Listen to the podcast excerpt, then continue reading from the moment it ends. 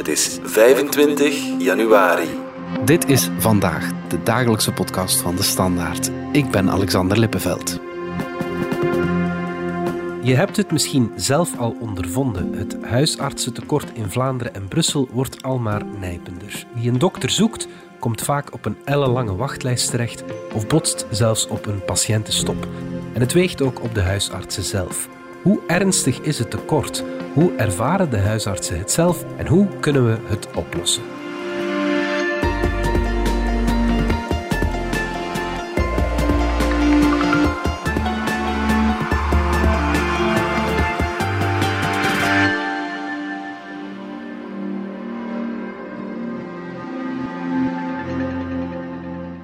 We gingen op bezoek bij dokter Luc Uitendalen, een 71-jarige huisarts die nog niet meteen met pensioen wil gaan. In de eerste plaats omdat ik het nog graag doe. Ik ben mijn werk echt niet beu. Maar ten tweede uh, is er ook het probleem van het huisartsentekort. Dokter Uitendalen had maar liefst 44 jaar lang een solopraktijk in het Oost-Vlaamse Riemen. Ik had een zeer grote praktijk. Hè. Dat uh, zal dicht tegen de 2000 patiënten geweest zijn. Ik had dus vooral patiënten op Riemen, Ertvelde en Zelzaten. Maar aangezien de dokter 71 jaar is, begon al dat werken wel door te wegen. En dat werd wel zwaar, want ik werkte alle dagen 13, 14 uren. En dan in het weekend nog een keer 5, 6 uur administratie, die blijven liggen was in de week. Als je 13 uur gewerkt hebt, dan heb je s'avonds niet veel goesting. Of ja, dat lukt niet meer. Hè. Als je dan nog eh, achter je bureau voor een uur moest zitten, dat was dan voor het weekend. Met pensioen gaan, dat was uit een boze. Wat zou de situatie geweest zijn? Wel, al die patiënten hadden geen huisarts. Hè. Er had maar een beperkt deel misschien kunnen instappen in een van de omliggende praktijken. Maar ook in Zelzaten zitten ze met een nijpend huisartsentekort. En hier in Ertvelde, we zijn ooit met 11 geweest voor ongeveer 11.000 inwoners. En nu waren we dus nog met 7 voor 14.000 inwoners. Want ondertussen was de bevolking toegenomen. Dus met ik dan weg, zou er dan maar zes nummer geweest zijn. De volgende huisarts in leeftijd is maar twee jaar jonger dan ik. Dus de huisartsen in Ertvelde hadden allemaal bijna een volledige patiëntenstop. Waar moesten die mensen naartoe? Om de werkdruk te verlichten en tegelijk zijn patiënten toch niet in de steek te laten, besloot dokter Uitendalen om zich aan te sluiten bij een groepspraktijk in de buurt. Nu ben ik in de praktijk De Route gestapt, in het medisch centrum in Assenede, waar we dus in een groep werken. Ik werk nog twee dagen consultaties, maar dan doe ik iedere dag 12 uur. En dan de donderdag doe ik dan de huisbezoeken in woonzorgcentra en bij oudere patiënten die zich niet kunnen verplaatsen. En dan een lang weekend van vrijdag tot en met maandag. Ik schat ongeveer dat 80 à 85 procent van mijn patiënten gewoon meegekomen zijn naar de praktijk. Christophe Meesen van onze binnenlandredactie. We hoorden net een dokter die door het huisartsentekort ja, belet wordt om op pensioen te gaan. Het tekort laat zich voelen bij dokters, maar ook bij mensen die zorg nodig hebben. Hè? Dat klopt. Heel veel mensen die uh, op zoek gaan naar een huisarts, die merken het. Het kan lang duren. We hebben uit een bevraging een tijdje geleden gemerkt dat het soms tot wel twee jaar kan duren vooraleer iemand echt terecht kan bij een huisarts. Het is echt een structureel probleem. Er zijn in Vlaanderen en Brussel zo'n 70 huisartsenkringen. Op eentje na hebben die allemaal gezegd dat er uh, in hun kring minstens één praktijk is met een patiëntenstop. Meer nog, in de meerderheid van die kringen is er bij minstens de helft van de praktijken een stop. Dus het is echt niet zo simpel om zomaar nog reguliere zorg te vinden bij een arts. Je moet eigenlijk ja, bijna gaan smeken bij de arts om nog ergens een gaatje te vinden dat een arts je er kan tussennemen ja, je moet eigenlijk echt rondshoppen om nog uh, een plekje te kunnen vinden bij de huisarts. Ja, helemaal een vaste huisarts vinden is, uh, is echt niet evident. Wanneer spreken we in een regio eigenlijk van een huisartsentekort? Daar wordt inderdaad een bepaalde lat gelegd. Er wordt gezegd 9 huisartsen per 10.000 inwoners. Dan spreken we van een huisartsentekort. Maar opvallend eigenlijk, gemiddeld hebben we in ons land een 10 huisartsen per 10.000 inwoners. Dus op zich is dat voldoende. Maar ja, je zit met een aantal problemen en, en een daarvan is een ongelijke verspreiding. Uh, uit onze bevraging hebben we bijvoorbeeld gemerkt dat er in heel wat regio's echt wel een groot probleem is. Denk aan de regio rond Zwijndrecht, uh, Turnhout, uh, Essen, het noorden van het land. En ook rond Brussel, daar zitten ze echt in een heel moeilijke situatie. Ook aan de kust is het soms op sommige plaatsen moeilijk, zeker in de zomer met ook heel wat tweede verblijvers die daar dan zitten. dat, dat zorgt voor heel wat druk. Ook in het Oost-Vlaamse Meetjesland zitten de huisartsen op hun tandvlees. Zo ook in de groepspraktijk van dokter Uitendalen. In de huisartsenpraktijk De Route hebben we voorlopig ook de patiëntenstop moeten invoeren. We moeten ondertussen ook de afwezigheid van een collega wat invullen met de overblijvende collega's. Dus wij hebben weinig ruimte om nog patiënten van andere collega's te zien. Want op dit ogenblik is er ook een probleem in Ertvelde. Een collega is ziek gedurende viertal weken. Dus ook die patiënten zijn op zoek hè, en geraken bijna nergens binnen hè, om tijdelijk geholpen te worden.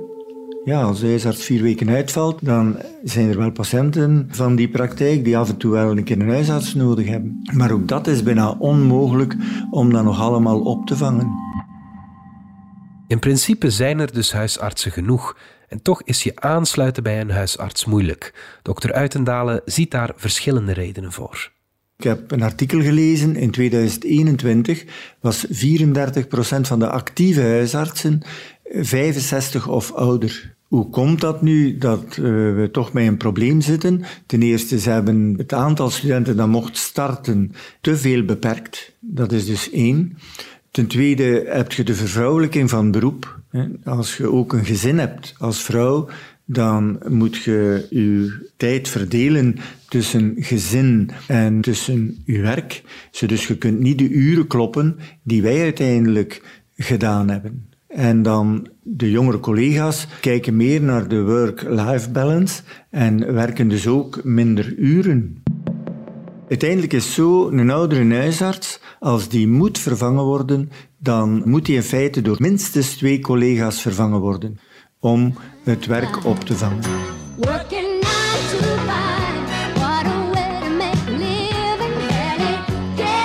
Veel jongere huisartsen kiezen ook voor het stedelijke. Ze, bijvoorbeeld, ze hebben in Gent, ze hebben daar zeven tot negen jaar verbleven. En sommigen willen in Gent blijven. En ik hoor soms van medisch afgevaardigden dat er jonge collega's zijn die daar niet voldoende werk hebben, maar toch hardnekkig vasthouden aan Gent. Een van de belangrijkste redenen voor het tekort is dus enerzijds de grote uitstroom van oude artsen en anderzijds het gebrek aan jonge huisartsen die daarbovenop minder uren werken dan vroeger het geval was. Van een tekort was nog lang geen sprake toen dokter Uitendalen een solopraktijk begon in 1978. Wij moesten al zoeken, dat was echt op de kaart van België, van waar gaan we ons vestigen. Dan in het begin was dat een beetje een struggle for life zelfs. Hè, om u bekend te maken. Het werd niet altijd geapprecieerd dat er eh, een collega bij kan, want dan zat je automatisch een beetje in de patiëntenpopulatie van de collega's, hè, want af en toe kwamen er dan patiënten over. Hè. Dus het begin was al anders. Vroeger was de werkdruk van huisartsen tomeloos hoog. Wat er vroeger ook was, verkeersongevallen. De eerste die erbij geroepen was de huisdokter. Nu kunnen we dat niet meer. Nu kunnen we dat niet meer. Het is ook beter uitgebouwd, de hulp, de 112. Hè. Maar dat viel ook allemaal op ons, maar dat ging allemaal. Plus ook al veel uren presteren natuurlijk. Hè. En het in feite beschikbaar zijn van maandagmorgen tot zaterdagmiddag ook avonden tot tien uur, veel meer huisbezoeken, want dat ook is afgebouwd, ook bij mij. Uh, nu, het moet echt wel al serieus zijn, of oudere mensen die zich niet kunnen verplaatsen, maar anders worden de patiënten gewoon gemotiveerd. Je moet naar de praktijk komen. Ik kan in de praktijk vier mensen per uur zien, want ik zie om het kwartier een patiënt. Huisbezoek, om er vijf op twee uur te doen, moet het al flink meezitten. Hè? De tijd dat huisartsen bijna 24 op 7 beschikbaar waren, die is voorbij. Als wij afstudeerden, vonden wij dat normaal dat wij veel werken. En dat we ook zeer veel ter beschikking stonden van de patiënten. Wij stonden daar gewoon niet bij stil. Hè. In feite kwam de praktijk op de eerste plaats. De eerste 20, 25 jaar was dat 24 op 24, hè, dat we beschikbaar waren. En ook het aantal nachtbezoeken. In het begin, als ik begon, 78, was dat regelmatig. Ook bepaalde medicaties stonden nog niet op punt. Bijvoorbeeld astma-aanvallen, dat was een van de bezoeken die we dikwijls s'nachts moesten doen. Eh, naarmate dat de medicatie dan beter op punt kwam, vielen die huisbezoeken weg. Maar als wij dan s'nachts een huisbezoek gedaan hadden, dan hadden wij het zanderdags geen recup. Dan waren wij daar morgens ook, hè, op ons uur dat we moesten beginnen. Een wachtdienst, wij deden een volledig weekend. Nu krijgen de jonge collega's een dag recup, wij niet, hè. Maar het huisartsentekort is niet enkel een probleem van kwantiteit, maar ook van kwaliteit. Zo bestaat er veel frustratie onder dokters over het administratieve werk dat er nog eens bij komt. De arbeidsongeschiktheidbriefjes, dat is altijd hetzelfde gebleven natuurlijk. Maar er zijn zoveel dingen bijgekomen waar de mensen kunnen beroepen doen, fondsen en dergelijke meer of mobiliteitshulpmiddelen, dat zijn allemaal formulieren die bij ons komen. Een hele hoop papieren dat we moeten invullen, dat hadden wij vroeger allemaal niet. Hè. Meestal was ons administratief werk in de consultatie afgerond en hadden nog wel een keer een verwijsbrief schrijven of zo, maar nu hebben we, ja, dat ga ik nu niet doen. En dat is dan voor ja, het s'avonds of een andere dag. Hè. En ook nu dokter Uitendalen minder uren werkt in de groepspraktijk, moet hij extra tijd rekenen na zijn officiële uren voor administratie. Ook nu, ik werk maar drie dagen, maar meestal de vrijdag zet ik ook nog een aantal uren voor mijn computer hoor, voor dingen dat dan moeten afgewerkt worden. Straks hebben we het over de oplossingen die in de stijger staan om het huisartsentekort aan te pakken, maar nu is het eerst tijd voor reclame. Technologische innovaties en interessante condities bij Mercedes-Benz zetten je rijervaring werkelijk op zijn kop. Kom in januari langs bij Hedin Automotive en ontdek de vele ingenieuze luxe, veiligheids- en comfortpakketten op een breed gamma aan toonzaalmodellen. Of ervaar het gewoon zelf tijdens een uitgebreide proefrit. Ontdek onze voorraad aan stokmodellen op hedinautomotive.be of kom langs in een van onze 20 showrooms. We luisteren even naar minister van Volksgezondheid Frank van den Broeke. Huisartsen moeten zich kunnen concentreren op wat eigenlijk hun echte kerntaken zijn, waar ze voor opgeleid zijn. Maar natuurlijk, om en rond de huisarts moeten heel veel andere dingen gebeuren. Administratie, onthaal, we moeten er eigenlijk voor zorgen dat de huisarts omringd is door andere mensen, zoals een verpleegassistent. De ziekteverzekering moet ervoor zorgen dat de huisartsenpraktijken voldoende sterk gefinancierd zijn om dit soort organisatie te dragen. Ja, Christophe, terug naar jou. Van den Broeke broedt op een plan om het beroep van huisarts te hervormen. Wat is hij van plan? Al een aantal maanden geleden heeft hij zijn nieuw deal voorgesteld. Dat is een plan met een vijftal pijlers waarin hij een aantal van die, enfin, waarin de problemen probeert uh, op te lossen. Um, ja, een eerste is dat hij wil zorgen voor voldoende en goed gespreide praktijken. Voor een stuk is dat ook wel een verantwoordelijkheid van de gewesten die met bepaalde premies artsen eh, naar bepaalde gebieden zou kunnen lokken om daar meer artsen aan te trekken, om toch die spreiding wat beter te doen. Ook minder administratie, hè, de ziektebriefjes opnieuw. Daar is nu recent al wel eh, een deel heel concreet van geworden. Hè. Er is een nieuwe wet die zegt dat in eh, grotere bedrijven vanaf 50 uh, werknemers dat zij voortaan drie keer per jaar een dag afwezig kunnen zijn zonder dat een ziektebriefje moet worden binnengebracht. Dat is bij wet zo bepaald. Het is nog afwachten of dat, dat in de praktijk veel oplevert. Er wordt ook heel hard gekeken naar een betere organisatie. Artsen werken al veel meer in groepspraktijken. Daar wordt dus ook concreet gekeken of er ondersteuning kan zijn, dat er bijvoorbeeld een premie is voor een verpleegkundige of een psycholoog enzovoort, om allerlei taken uit de handen van de huisarts zelf weg te nemen. En misschien nog een, een, een belangrijke laatste stap is uh, nog uh, een beetje sleutelen aan de financiering. Heel veel praktijken die werken nog met een betaling per consultatie. Van den Broeke wil daar ook meer gaan werken met een vast bedrag, of voor een stuk toch een vast bedrag per patiënt. De bedoeling daarvan is dat patiënten dan ook meer bij één praktijk gaan zitten, één arts, dat er meer continuïteit van zorg is, wat het ook eenvoudiger maakt voor de arts om uh, op te volgen. En waar staat die New Deal nu dan? Is er al iets bekend over timing of over financiering? Ja, dat is een plan dat nog grotendeels concreet moet uitgewerkt worden. Het is al opgesteld met belangenverenigingen zoals Domus Medica, maar dat moet echt nog uh, verder zijn beslag kennen. Ja, dat zou dus uh, wellicht tegen april van dit jaar zijn dat er iets concreet op tafel moet liggen. In die New Deal staat niets meer over het tekort aan studenten en die toelaten tot de opleiding geneeskunde. Is dat dan niet een oplossing? Want nu mogen er maar een x-aantal huisartsen per jaar starten met de bedoeling dat er precies voldoende artsen aan de slag zijn. Waarom wordt dat artsenaantal eigenlijk zo sterk gecontroleerd? Ja, je zou die quota gewoon kunnen laten varen, maar dan riskeer je opnieuw een overschot te krijgen. Dat houdt ook risico's in. Mogelijk gaan artsen dan meer voorschrijven dan wat nodig is en wat de gezondheidszorg dan ook veel geld zou kunnen kosten. Ja, de quota dus, zoals die er al lang zijn, maar we hebben daar in het verleden ook een communitair probleem gezien. Vlaanderen hield zich wel aan de startquota, Wallonië niet meer. Uh, zij lieten meer huisartsen starten dan was afgesproken en die zijn uiteindelijk ook door de overheid erkend en zijn kunnen starten tot onvrede van Vlaanderen. In april vorig jaar kwam er na veel, na jaren bakkeleien, dan uh, toch een federaal akkoord met de Franse gemeenschap. In ruil voor hogere afstudeerquota in het zuiden van het land zou, zoals in Vlaanderen, ook daar een toelatingsproef komen die de instroom beperkt. En zo blijven dus die instroom en die uitstroom van studenten in, in evenwicht. Historische overtallen die er dan in, in Wallonië waren, tot en met 2027, die zitten daar dan ook mee in verwerkt. Ja, maar enkele weken geleden heeft Vlaanderen wel beslist om die Vlaamse quota te verhogen. Hè? Ze hebben toen gezegd dat dus de Vlaamse startquota ook verhoogd zouden worden. En vroeger mochten 1276 studenten starten, dat gaat eh, naar 1424. Maar dat zijn wel niet allemaal huisartsen, hè, de cijfers die we net noemden. Nee, dat klopt. Hè. Die 1424, dat zijn alle artsen tezamen. In principe zou daar zo'n 45% huisarts van moeten worden.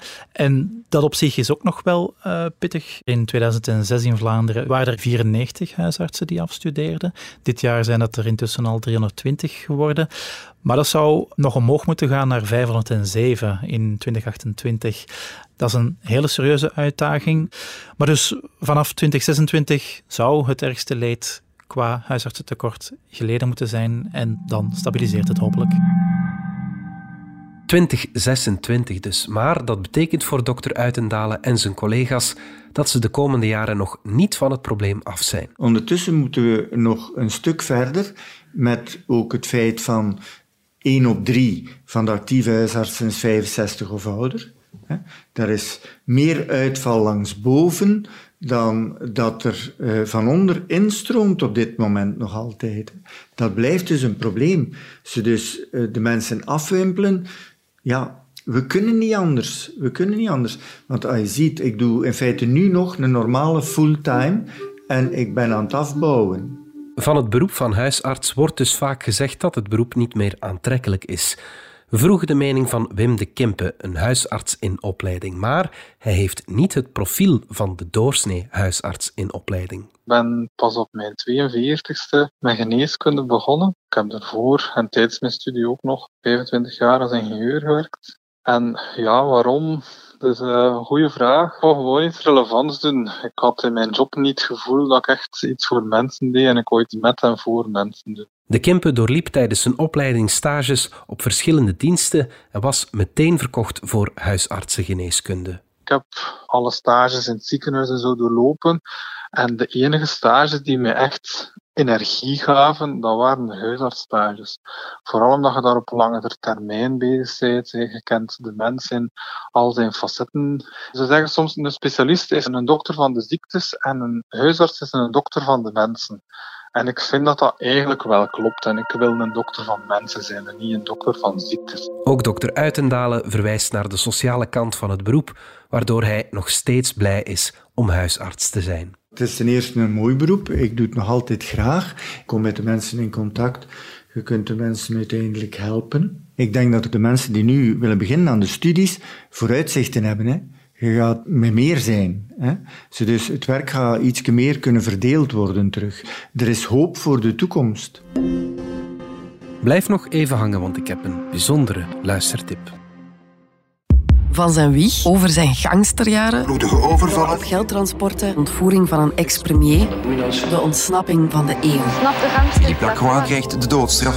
Tot zijn leven nu als vrij man. Hoe wordt iemand wie hij geworden is? Philippe Lacroix, brein van de bende Hamers, vertelt voor het eerst zijn hele verhaal. Beluister de nieuwe True Crime podcast-reeks van de Standaard, Lacroix, Ik was gangster. Via je favoriete podcast-app, onze nieuws-app of standaard.be-podcast.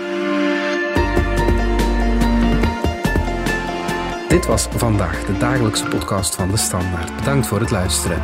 Volg ons op Spotify, Apple Podcast of eender welk ander podcastplatform.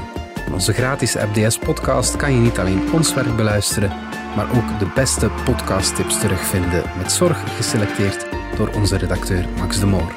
Alle credits van de podcast die je net hoorde vind je op standaard.be-podcast. Reageren kan via podcast.standaard.be. Morgen zijn we opnieuw.